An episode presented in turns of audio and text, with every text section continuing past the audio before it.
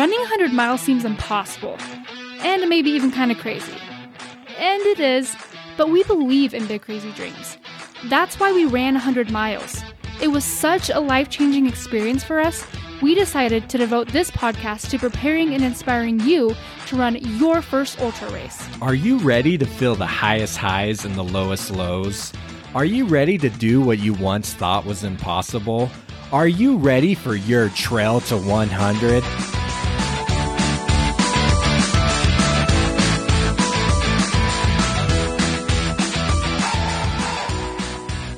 Thank you for joining us here on Trail to 100. I'm Jacob Bateman, and joined along with me is my beautiful and lovely wife, Melody. What's up? What's up? What's up? We are excited to be here with you guys today, and we're going to be here with you all week as we will be releasing an episode a day for this week as we talk about the six pillars of ultra running. Should we tell them what the six pillars are? I think so. So, okay. today we will be going on the first pillar of time on feet slash mileage. So, this is going to be talking about, you know, creating your training plan and how you can plan your miles and your time on your feet and the type of running you'll be doing. Then, tomorrow we will be talking about strength training and cross training along with speed work. So that will be like our strength day. So so we've kind of broken it up with so the first pillar is this is your base mileage, which is like the the way I explain it to my clients is it's like the dough of your pizza. And then we have the strength training, the speed work, the cross training, and that's like the toppings of your pizza. Yes. But you need toppings for it to really taste good. Exactly. Exactly you know, dough alone isn't enough most of the time. Exactly. It might get you by for It'll a while. It'll fill you up. Yeah. It'll fill you up. It it's just not going to taste as good. Then after that, we roll into nutrition and hydration as the third pillar, talking about how you can properly hydrate and eat while on an ultra. Our fourth pillar is mindset which Talk, is a huge aspect. I mean, all running. all I, of these are honestly. Huge. I feel like that's kind of what our podcast is about. Yeah, there's been a lot about that. The mindset it takes to run a hundred miles, and then as our fifth pillar, we have recovery, which is one people don't think about a lot, but is so important, especially for beginner ultra runners who are going from you know, just casually running to wanting to run 100 miles, it's a lot on your body. Learning to rest and recover properly is critical. Critical indeed. And lastly, we have gear, which this one we debated. Is it a pillar or not? But you know what? We have talked, I decided, Mel, we have talked with so many people on our podcast that DNF their first 100 miler because they didn't have the right gear. Honestly, the reason we debated it is because Jacob and I honestly don't know a lot about gear. Yeah. So we're not going to be but going you know, over that we one. Know we're going to be getting.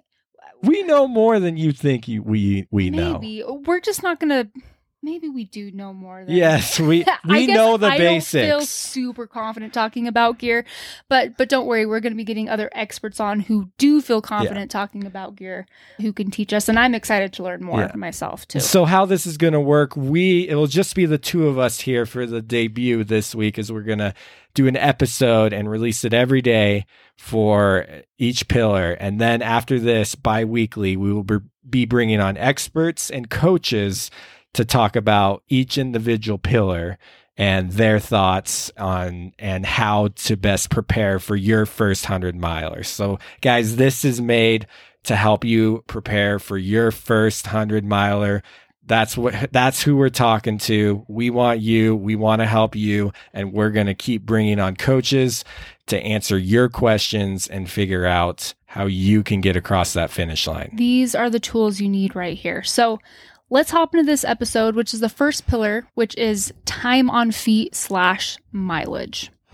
So here's the first thing that comes to mind. Okay. Is how do you know when you've built up enough base mileage to go after 100 miles? And what exactly is base mileage? Yeah, I was going to say, I think we need to talk about what base mileage is first. Base mileage, the way I define it, is how many miles it how many miles can you run every week consistently comfortably so can you run 15 miles a week every single week and that's comfortable and easy for you can you run 30 miles every single week and that's easy and comfortable for you that's what your base mileage is and i would say you want to get to a base mileage of I'm going to say at least 30 miles. Feel comfortable running 30 miles a week and build up from there. So I, I get what you're saying. I think 30 miles is ideal.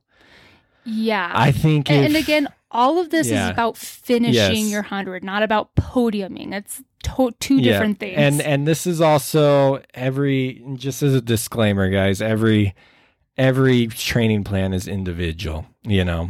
And and so this is just, you know, general information. General rule it's not always a one size this isn't one size fits all. Uh, this is to get you started Yeah. on stuff. Honestly, if if you're ready to dive in and you want to get something specific for you, get a coach. Yeah. That's what we'd say. Or do a butt ton of research. Lots. I, I mean, I would say do both, honestly. Yes.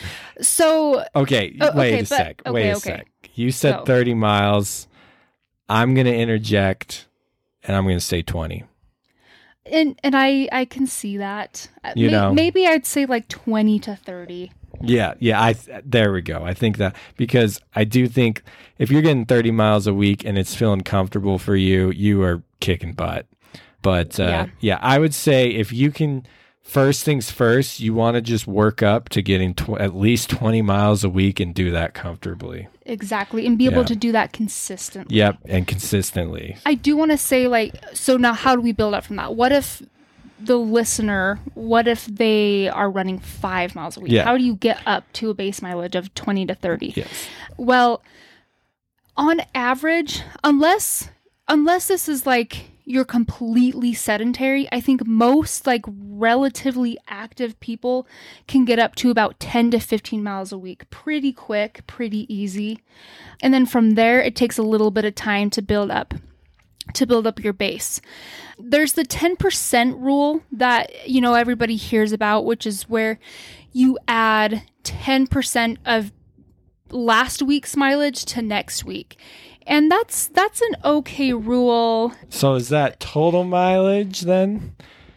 Eh. Or long run mileage? total mileage for the week. So so the thing is this really only works between miles 10 and 30. If you're starting from 0 and you're just adding t- 10% every week, it's going to take you forever to get to 10 to 15 miles. Once you get to 30, 40 miles and you start adding 10% a week, that That can be big jumps. that's big jumps. So so honestly, it really comes down to just listening to your body, which we talk about a lot. So so on average, I, I'd say it doesn't take the average person too long to get to a base of like 10 to 15 miles. So so I would make that the goal first, get to about 10 to 15 miles and then slowly add miles every week. And make sure you're giving yourself recovery weeks. So what I would recommend is add miles one week, add miles the next week, and then cut your miles in half the third week. Then add more miles, add more miles, cut the miles in half. Add more miles, add more miles, cut the miles in half. So two hard weeks, one rest week. Two hard weeks, one rest week. So, and for those of you who are new to the podcast, Melody is a uh, ultra running coach and UESCA certified, right? Is that how you say it? UESCA or E UESCA. UESCA. So you've had some experience in coaching, especially beginner ultra runners. Mm-hmm.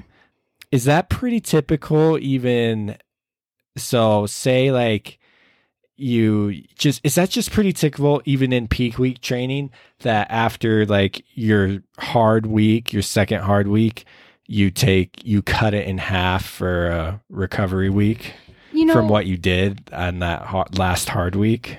every coach is different.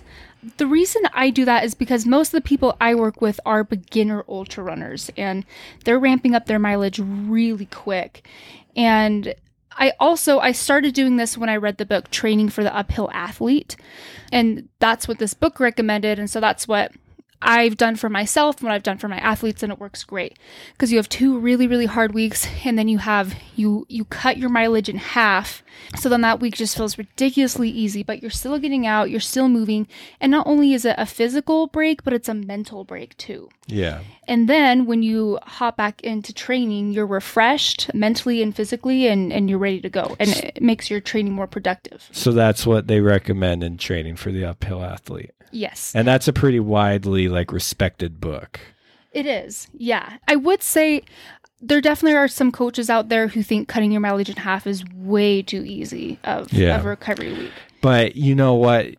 And and, and I think it's actually the more elites that that Yes. the people who are wanting to compete are if you're trying to podium, you probably don't want to cut back that much.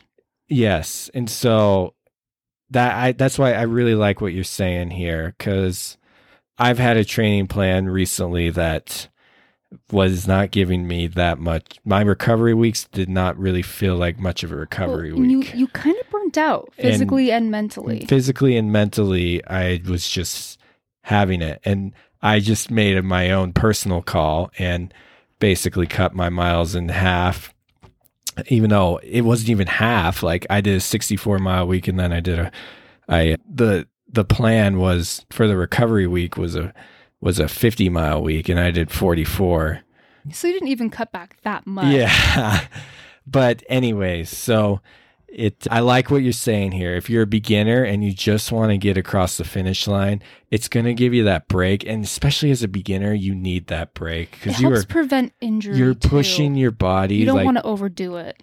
yeah you're pushing your body like you haven't pushed in a long time and and it, it and your body's not used to it yet and so i so you're saying you take a for you would recommend for beginners to take like a two hard week one easy week approach Yes. two hard weeks of building up and then Yeah. one easy week where you cut back And then, yep, and then you hop back on and you keep building.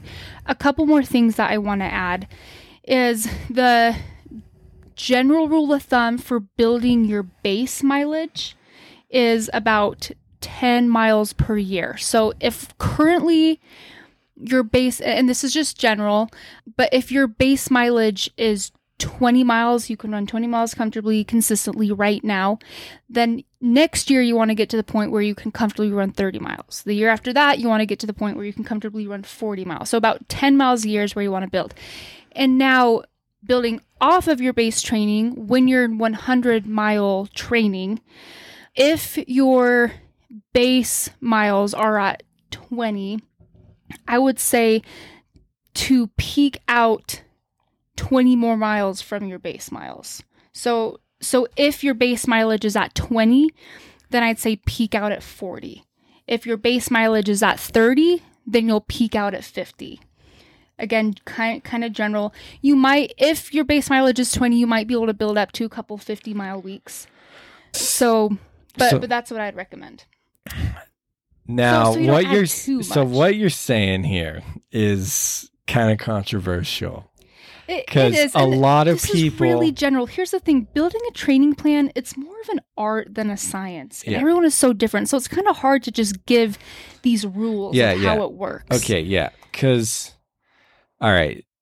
A lot of people recommend getting up to 70 to 80 mile weeks before doing a 100 mile race. that is not necessary.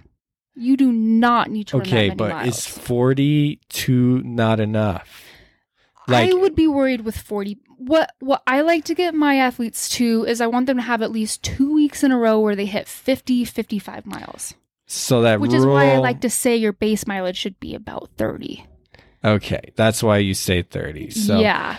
technically, if someone's starting from a base mileage of 20, they're going to be pushing it a little harder than you would recommend to get to that 50 miles a week. This is what I'd say. If your base mileage is at 20, I would say shoot for a 50 mile race this year and let's peak you out at 40 miles. And then we'll focus on a 100 mile race the next year once your base mileage is about 30 miles. And then we can peak you out at 50. but you can do it. You you can. Yeah, we don't want to discourage I mean, David Goggins, he did it without any training. So if you're mentally tough enough, you don't have to train to run 100 miles. You can just go do it. So, yes, I'm going to say yes. Ideally, if you want to maybe go for a 50 mile race one year and then the 100 the next. That's what I Ideally. recommend. Yeah, that's what we did. And yeah, we would recommend that. But we have talked to people that have just bypassed the 50 mile race and they're still able to do it. for sure. And and they've done 100 miles within a year of starting to run. Basically like, like Jake a year Rastus, who we just had on. and also Michael Davis, who we had on Yeah. the podcast. So go check out their episodes if you want to hear how somebody did it within a year. So don't let this, you know, if you are dead set on 100 miles this year, we are here to help you get there. And so, I feel like yes. I mean, you know, I'm I'm a huge You can do believer, and you can do whatever you set your mind to. I, I do also think it is very important to be realistic and to be careful yes. because 100 miles is a big deal. Yes.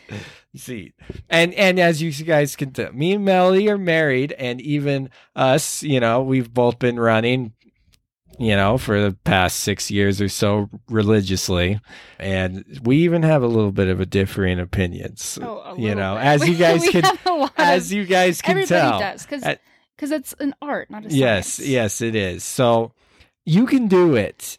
If you want to run 100 miles within a year of running, you can do it, but it's going to be extremely hard.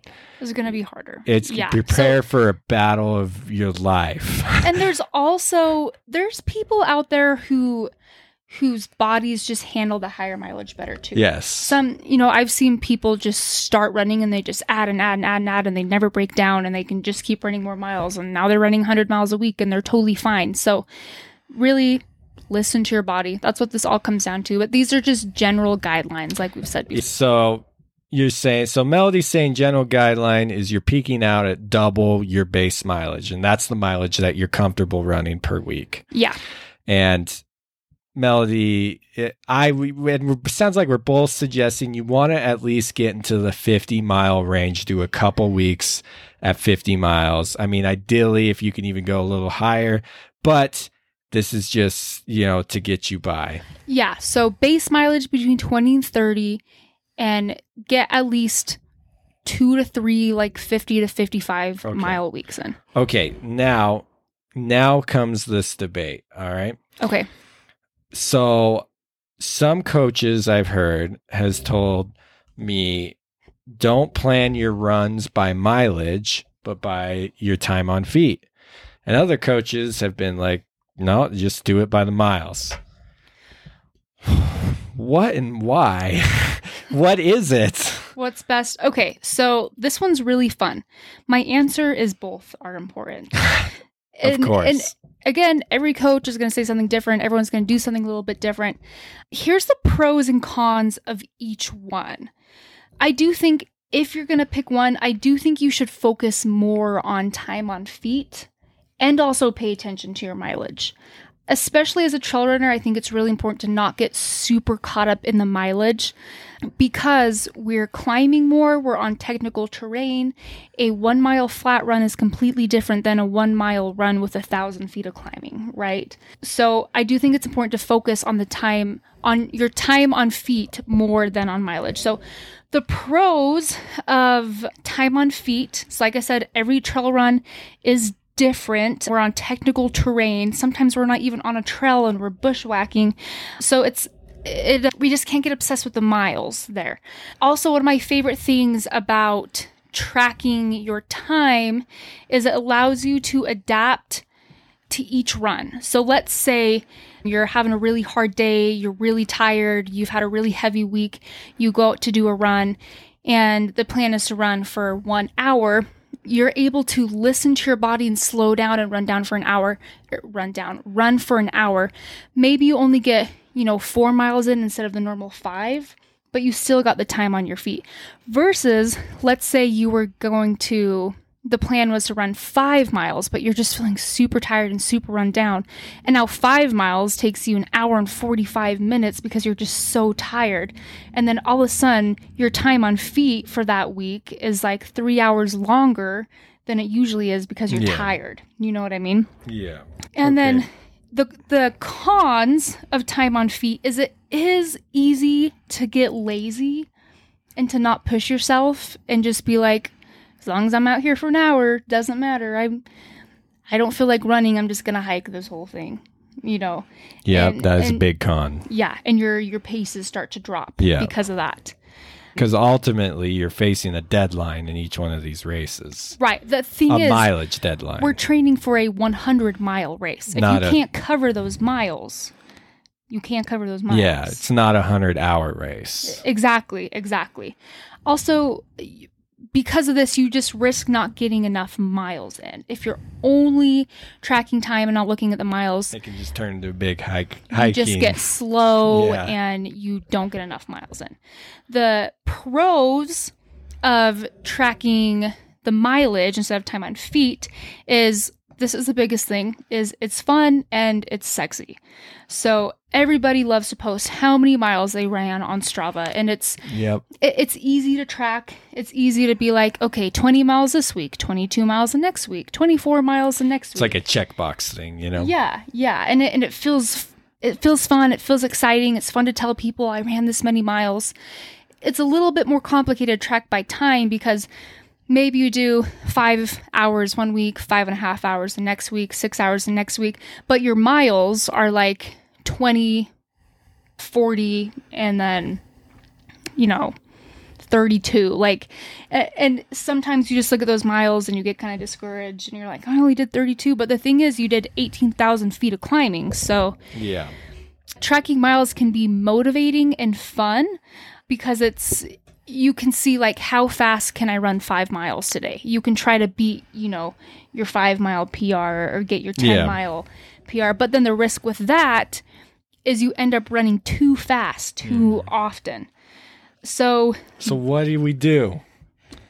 so, so you do focus on your the time on feet and pay attention to the mileage. So focus on the time on feet, but at the end of the week, just look at your training stats and see, okay, how many miles did I get in? Does that make sense? So build your plan with time on feet, but then just occasionally make sure that you're hitting the miles. And then that will tell you if you need to get more if you need to get more miles in. Does that make sense? I mean, it, it kind of does, but then I'm just like, okay, well, then do I just add my time on? So when I'm building my plan, I just add 10% to my time on feet No, I would say um because I, it's like I want to have some structure that I build out here, you know? I would say more like 20 to 30 minutes. You'd add like 20 to 30 minutes a week. Do you ever just like do like time on feet for your shorter weekday runs and, And do miles for- on your long runs? That's a really good point. Matt Fitzgerald, he recommends that. The only thing is that can get kind of complicated to track. When I'm building a plan, I just track both. So I just I put in the time on feet and the mileage. And and my athletes aren't going to like hit hit that perfectly. I'm not going to guess their paces perfectly every every time. I estimate the mileage based on their average pace and and that's how I build the plan and then they just get close to that. okay. So I feel like we're confusing people.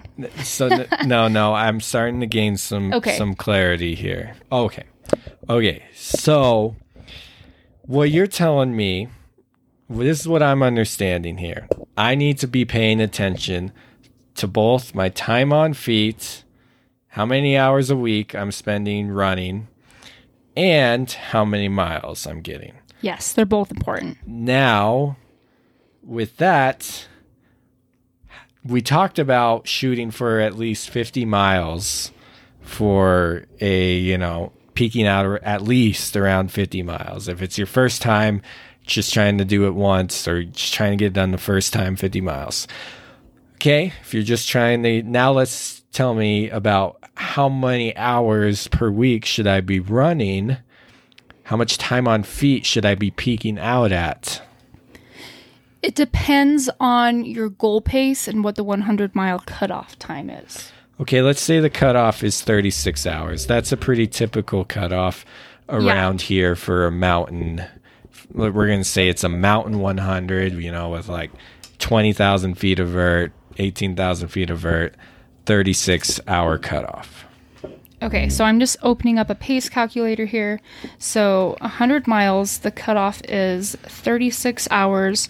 So to beat the cutoff, you want at least a 21 minute split.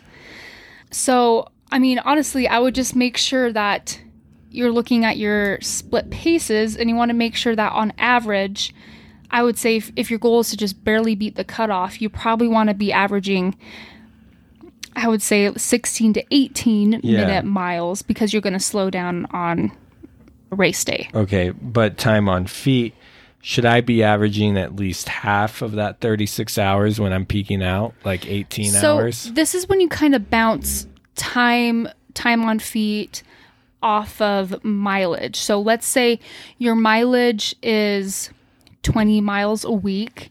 How long does it take you to run 20 miles a week? Let let's say it takes somebody here, let's calculate it. So 20 miles, let's say your pace is 12 minutes so four hours. So so then you just find out, okay, I'm running about four hours a week. So then next week I'm gonna do you know, four hours fifteen minutes. And then next week I'm gonna do four hours thirty minutes. So, but when peaking out, so you're just Mhm. saying it's all relative on pace. If I know that I'm going to be close to that cutoff of 36 hours, should I be expecting to have like an 18 hour peak week? You know, where I get 50 miles in or like or like let's just say 14 to 18 hour range peak week. I do feel like that's a lot. I don't think if it's honestly, if it's taking you that long to get that mileage in, you're probably not running fast enough to beat the cutoff of a hundred mile race. But I'm doing it on tired legs and on race day I'll be fresh. right, that still is, seems really excessive to me. I would say kind of the average time that I see my beginner athletes hit in their peak week is like 10 to 12 hours of running. and uh, I'll agree with you on on that. Like I do think from my experience, I think you need to be getting about those 12 hour weeks in during peak week of running at least. I'm honestly thinking the 12 to 16 is my opinion as I've learned through these years. You know, so that's that's my opinion. The 12 to That 16, 50 to 60 miles ish. And if this is really confusing people, long story short, look at both. But just don't get obsessed with the miles and take in consideration that you are on the trails. Some trails are going to be more technical, some trails you're going to be climbing more. So don't feel bad if if your mileage isn't this beautiful, you know, Yes. incline. You know what I mean? And yeah, and honestly, maybe you just need to choose one for one training cycle, choose the other for one another training cycle, and that's how you're going to learn. And then you're going to kind of find what works for you. Yeah. So, anyways, the great debate of time on feet versus mileage.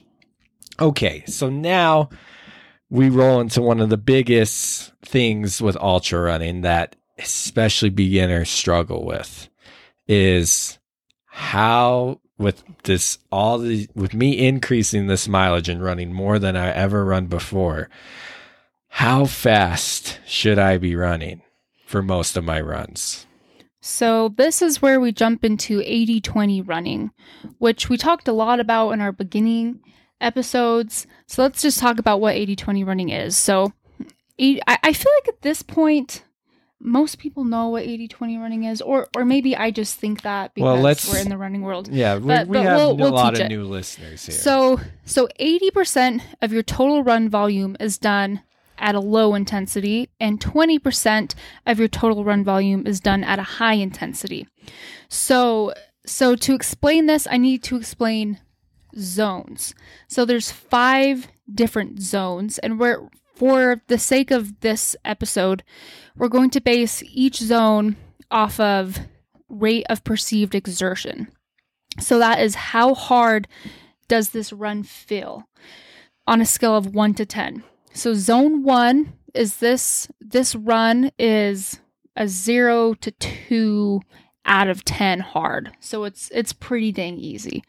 Zone 2, the effort is like a 3 3 to 4 out of 10 effort. So still easy, little bit harder than than zone 1. More than walking. More more than walking.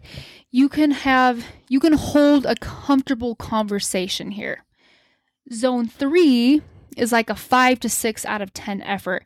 This is something that you could probably hold for about 60 to 90 minutes before you're burnt out. And you can probably talk in one to three sentence spurts, but not hold a conversation. Yes. Zone four is a seven to eight out of 10. You can maybe get a word in here and there between gasps, but talking Maybe a conversation is at best. impossible. This is basically as fast as you can go for about one to two minutes. And then zone five is a nine to 10 out of 10. This is top speed, as hard as you possibly can go. Talking is impossible. You cannot talk. You probably can't even breathe because you're going so fast. So those are the, the five zones. So 80 20 running, 80% of your total run volume should be in zones one and two. 20% of your run volume should be in zones four and five. And zone three is considered uh, the black hole. You do not want to touch zone three. And the reason for that is zone three is too fast to be able to maintain day in and day out. And it's not fast enough to really get any anaerobic benefit from it, the, the kind of benefit that you would get from zone four, zone five. So, really, if you're training at zone three every single time you go out and run, all you're doing is hurting yourself. You're not you're not getting better as a runner. You're you're actually hurting yourself as a runner. Your body will start to break down if you run consistently in that five to six range. And there actually is a lot of people are like, What are you talking about? I run in zone three and I'm getting faster, I'm PRing. This is actually a red flag. If you are PRing on every single run, and if you are just getting faster and faster and faster and faster, your cortisol levels are probably through the roof and you are going to burn out. So make sure make sure you're watching for that. So then we know what our zones are. What what am I supposed to be doing for most of my runs? Okay, so most of your runs you should be running in zone two. So zone two, I consider a foundation run. Zone one is what I recover, what I consider a recovery run. So you're gonna do like a zone one run after a really hard workout or maybe a long run. Most of your runs are gonna be in zone two. The the speed work portion of it we'll we'll talk about that in the next pillar but we'll throw that in to get started with speed work i just want to throw this in you want to add strides to all of your foundation runs and a stride is a 20 second burst and you can do strides during your run or you can do strides after your run it's a 20 second burst where you're going to slowly ramp up your speed and you're going to get to about 80% of your max speed and then you're going to ramp back down. And you want to make sure you give yourself 2 to 4 minutes in between each stride to get your heart rate back down to zone 2. And what's cool about strides is this is a way to work on your speed work, which is going to improve your running economy slash running efficiency without messing up your training or messing up your heart rate zones because you're not getting out of zone 2 for long enough for it to mess up your 80 20 running. Gotcha. So, okay. What am I doing 80% of my runs in? Zone 2. Zone 2. Zone 2 and zone 1. so Mainly that zone just 2. means a light jog. yeah, a super Slow. easy jog. So, yes, you're running slow. You're running easy and you should finish each run feeling like you can keep going. If you feel like you gave it all you got in that run, you went too hard. Yep. That's a good that is a good th- thing to live by. Finish your run feeling like you could have done more. You should still have energy. Like you should be able to go go do your 8 mile run and then come home and you should still have energy to clean the house, go grocery shopping. This is just my mindset because I'm a woman and that's what wow, that's going to be offensive to some people. That's what I do. You should have, you know, enough energy to come home and then go to work. Do what you do for the rest of the day. Yeah.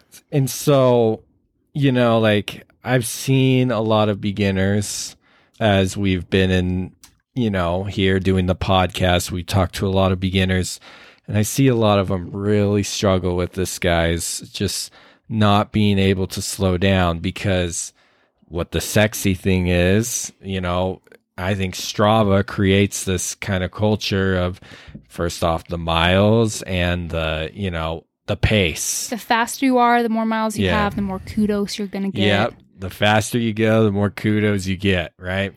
When you tell people, I just PR'd my 10K, I just PR'd my half marathon, you know, of course that's going to get a lot of way to go, you know, and, and, and doing and running. See, people run in that middle zone all the time, especially beginners, because, you know, that's the zone you can hold for like 60 to 90 minutes. You feel like you got a good workout in. You're Um, yeah. sweating, you're huffing and puffing. Yep. You know, you feel like that's what you're supposed to do. You're running, right? You know, if you go slower than that, it's like almost sometimes it can feel like you're walking. And But- sometimes you are walking. You're most likely walking all the hills. Yep. You're most likely, yep, speed hiking the hills. So you got to slow down. Like once that might, that will, you can probably do that and get you into marathon shape doing that. You can, 100%. That'll work. But as your miles increases and you start getting into those 50 mile races and eventually to your 100, your body's going to break down on you if you don't learn how to slow down. And it's going to be hard and you're going to feel like you're going so slow, but you got to slow down. You know, this is the bread. Like we said, if this, if a hundred mile race is a pizza, you are laying your foundation. This is the bread. Slow, easy miles on the trails. I'm glad that you brought up foundation. So, what these base miles do is this is building your aerobic foundation. The bigger your aerobic foundation is, or the bigger your pizza is, the more toppings you can put on top. So, the bigger your foundation is, the more speed work and strength and fitness you can build on top, the more potential you have as an athlete. So, this is really this is why we chose this as the first pillar because this is the number one most important part when it comes to training for a 100 mile race is getting these slow easy base miles in Exactly. So, moving on then. Now, a lot of people sign up for a lot of most hundreds, I'd say not all of them, but most of them are on trails. And but there are some on roads. Uh, some a combination. But what if like I sign up for a trail 100 mile race and I don't really live by a lot of trails? Now, we've talked about this a little bit in in a couple of our past episodes and vice versa. What if I Yeah. Well, I guess if you sign up, what if I sign up for a road one, but I like to run on trails? Which I don't know why you would do that, but i i don't know why you would but do that I'm just saying, just put you in the scenario of you want to how run do you your train race. depending on the Yeah, terrain, terrain, of your race yes. okay if you live in a flat area and you sign up for a a mountainous race. mountain race, a treadmill is going to be your best friend. You're going to find a treadmill, you're going to crank it up as high as it will go. You're going to put a weighted vest on and you're going to spend a ton of time on that treadmill. It's going to be tedious. It's not going to be super fun unless you enjoy treadmill runs. I enjoy treadmill runs when I'm like watching a good show or something. so you're just inclining that treadmill. Yes, that's going to be the easiest, best way to get your climbing in if you don't live by hills. I also would try to find hills in your area, even even if the hills are no comparison to you know Leadville hills. Find the hills in your area and utilize those. If you need to go up and down that one hill that is, that's in your area, do it. Again, it's going to be tedious. Training for a mountainous race in a flat areas is a little bit harder. It's a little bit more tedious. You have to be a little bit more creative, but you can do it. Also, you need to think about the elevation. And they say that heat training is a poor man's elevation. So run during the hottest time of the day and sit in a sauna after every single run if that's possible for you for I'd say 20 to 30 minutes. Make sure you're drinking a ton of water. Please don't pass out when you're doing this. Be smart, listen to your body. But that would be my advice there. If you are crazy and for some reason sign up for a 100 mile road run, I guess there's like Badwater. Bad water is pretty. Yeah. Like like that would be a good example. Yeah. You want to spend most of your time on the road. If if you listen to it was BJ, he talked about he was one of our previous guests. He talked about how he got a stress fracture because he went and did a long run on the road when he was doing most of his training on the trails. So if you're usually running on the trails, you want to slowly transfer to road running and get your body used to the road again because it is a lot harder on your joints. I also would recommend incorporating plyometrics. So that is like bouncy agility drills. So like jump rope, jumping squats, chair jumps Do that for um, what? to to prepare your bones and your ligaments and your joints for that that impact For the road? for the road. So yeah. if you're doing a road ultra. yeah, that that's what I recommend. I mean, you should those mean, things are going to help any runner. you're saying especially. especially a road runner, I would incorporate those things in just to really strengthen your bones and your joints and your muscles because it is a lot more impact on on your joints when you're on the road. So, you know, what I have heard and learned through the years has been you just want to simulate your race as much as possible. Like, Exactly. if you can even get on your race. Whatever the terrain is, you know, just try to go to whatever is most most like that terrain. And and so if you're doing a trail a trail 100, try to get on trails. Even if it's not as mountainous as wherever your 100 is, get on trails and then also hit the treadmill. Also with this, I so you know, I, I've been asked the question before, like, you know, there's not a trail a nearest trailhead's like, you know, a 30 minute drive for me. And and I just, you know, don't know if I have time to it's drive possible to train on the trails every every day. day. Yeah. This is what I would say. If you can wake up a little extra early or figure something out with your schedule so you can at least get on the trail a couple times during the week, that would be ideal. If it is just impossible to get to the trails during the week at all, make sure that you're at least doing all of your long runs on the trails. Get up early, do what you have to do on the weekends, take the time to drive to the trail, do your long runs on Agreed. the trail. 100%. Just make sure if, if if for some reason you can't get out on the trails except once a week, then do that long run on it. Exactly. 100%.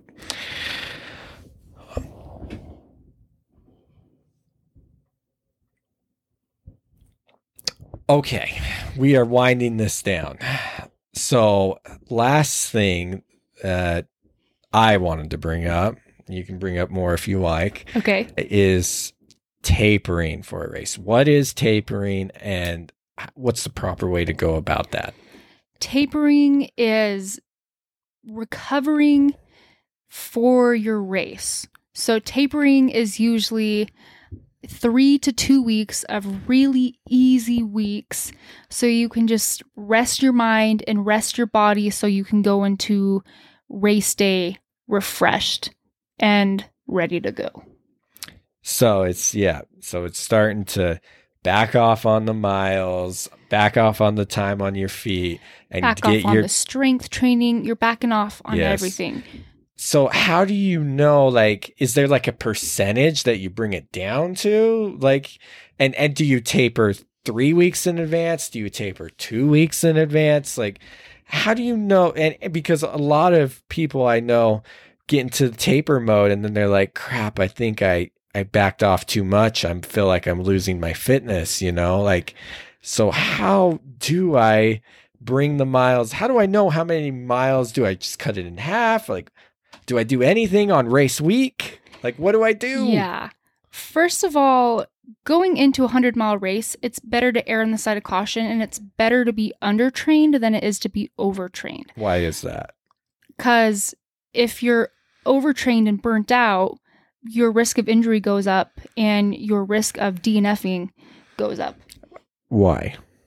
Because you're burnt out and your body's tired. If you go into a race and you already have so many miles on your legs, So you're saying if I overtrain, I'm risking injury and burnout and DNF. I'm risking not being fresh Yes. for race day. Yes. And you're saying you want to be fresh for race day and overtraining could potentially ruin that and then you're just starting off 100 miles already tired. Right, right, which you do not want to Gotcha. you do not want to do. Okay, and that's where big t- that's where sometimes taper can be key because if you don't taper proper properly Taper is so important, Okay. especially for a 100 mile race. So important. So, what I would recommend for someone running their first 100 mile race is I would say a three week taper. But, but hear me out. The third week out, it's not a full taper. I call it a medium taper. So let's say the week before you peaked at 55 miles. So your medium taper week, I probably would take you to like 35 miles. So we're not cutting it in half, but we're still bringing it back a cutting good like a third, Yeah. a third And off. then the next two weeks, we are cutting it. So I would do like 15 to 20 miles the next week. And then the following week, so race week, what I would do is an example would be maybe 30 to 45 minutes on Monday, 20 minutes on Tuesday, maybe another 20 minutes on Wednesday. And then I, this is what I like to do. I like to take, and this is what I have my athletes do. I like to take Thursday and Friday off, two to three days completely off before the race. Some people like to get a little shakeout run in if you want to go do a quick, like one to two miles, like 20 minute run, maybe throw in a few strides. That's an option. But I, I personally recommend just taking two to three days off. And that doesn't mean sitting on the couch doing nothing oh, because come on. because you you don't you will kind of tighten up and stiffen up. So just make sure that you're you're active throughout the day. If you have an active job and you're on your feet then you're fine.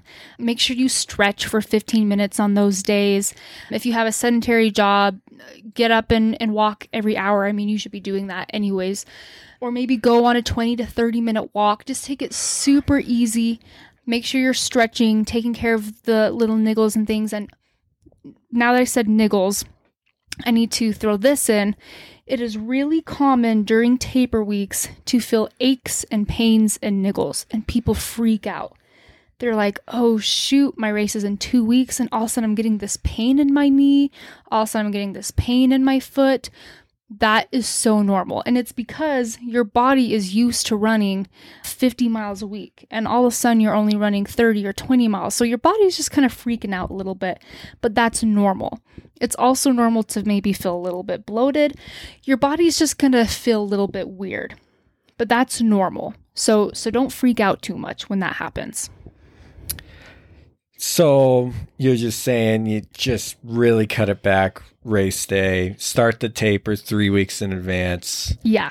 I would do a medium, taper and then a hard taper and then race week you're you're barely doing It almost anything. sounds like how you phrase that is like your medium. You like cut back by a third each week. So if you were like doing 55, you're now down to like the 35 ish, and then after that week you were down to like the 20 so you were cutting about a third or 15ish miles each time. Yeah. You know yeah. so and that's just all just rough numbers we're pulling out of our heads. That's just an example. Yeah, so. And then basically race week just a few really easy runs. Yeah, just to stay fresh. Yeah. Race week, the the goal was really just to stay loose, stay fresh. And also, we'll talk more about this in nutrition hydration, but this is also the time when you want to make sure that you're really eating well, you're drinking enough water, you're going to bed on time, just really taking care of yourself those last three weeks. that makes sense makes sense get your and we'll talk about that other stuff with nutrition and getting your mindset and everything ready for race day Exactly. future episodes well boy that was a lot Yeah, I feel a little bit overwhelmed. Hopefully, Yeah. that wasn't really overwhelming.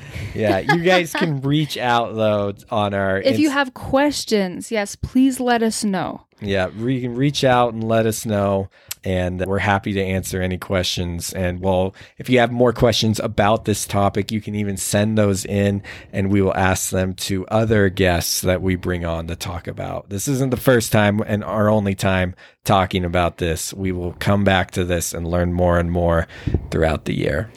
For sure. Well, thank you everyone for joining us here on Trail to 100. If this episode has helped you, or if you know someone who's wanting to run their first 100 mile mar- ultra marathon, I almost said marathon. 100 marathon. mile marathon. Yeah. Come on. Yeah, hey, we're new, we're newbies here. That's what we say.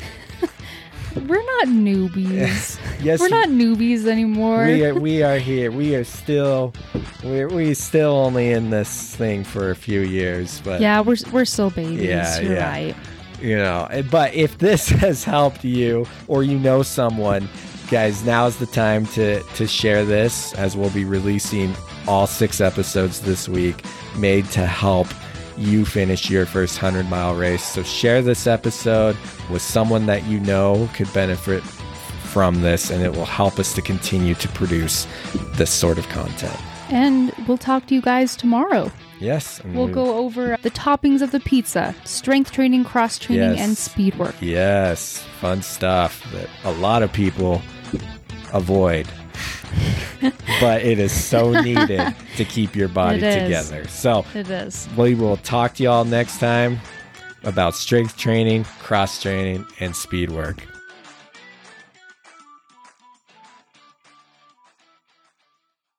Hey guys, it's Melody here. Thank you so much for listening to Trail. It means so much to us.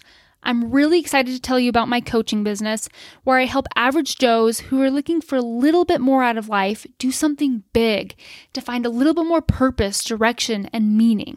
Learn more on my Instagram at the Pine Tree Runner or on my website, melodybateman.biz. Links are in the show notes. I know what it's like to feel stagnant or like something's missing or like you just want more out of life.